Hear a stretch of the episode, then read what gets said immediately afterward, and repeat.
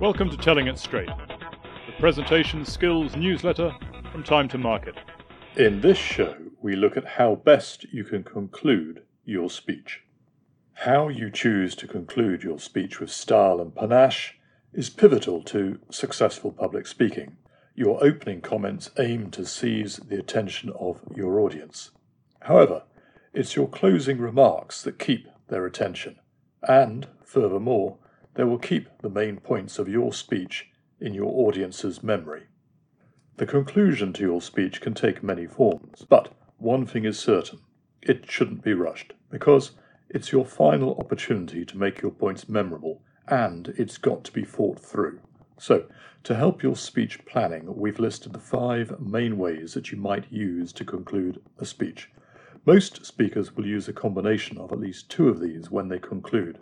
With some practice and self training, you can do the same. Number one, in a summary, you re emphasize all the key points that you have already made earlier in your speech. Thus, you re emphasize their importance. You re establish their relevance to your audience. In the same vein, a winding up conclusion pulls together the main strands of your speech, shows their mutual connection to one another, and then confirms their importance and relevance. A thesis summary, similarly, remakes the key points of your argument and confirms their validity. Number two, a call to action is used when you want your audience to do something.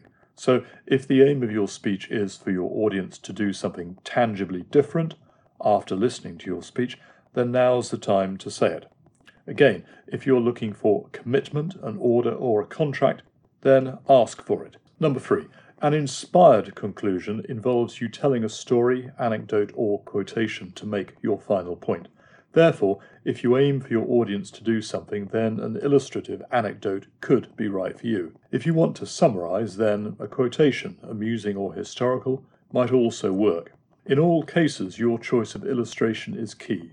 Inspiration always requires a certain tone. Number four, a humorous finish might involve you telling a story or an anecdote to illustrate your major point from an alternative perspective. It's a useful means to show how others might have wrestled with the point, made light of it, but still recognized its value. Number five, a reference closing refers to a date, an event, or an external happening to set your speech in a wider context and reinforce its relevance. Your task is to set your speech in a wider frame of reference politics, business, or sporting history. It's very similar to the opening reference approach. You could always use it to start and finish your speech. Finishing your speech well requires some work and training, but that work is worthwhile. You have the opportunity to boost the collective memory of your speech among your audience, and that's your aim when you finish your speech. For more presentation tips, you can visit www.timetomarket.co.uk.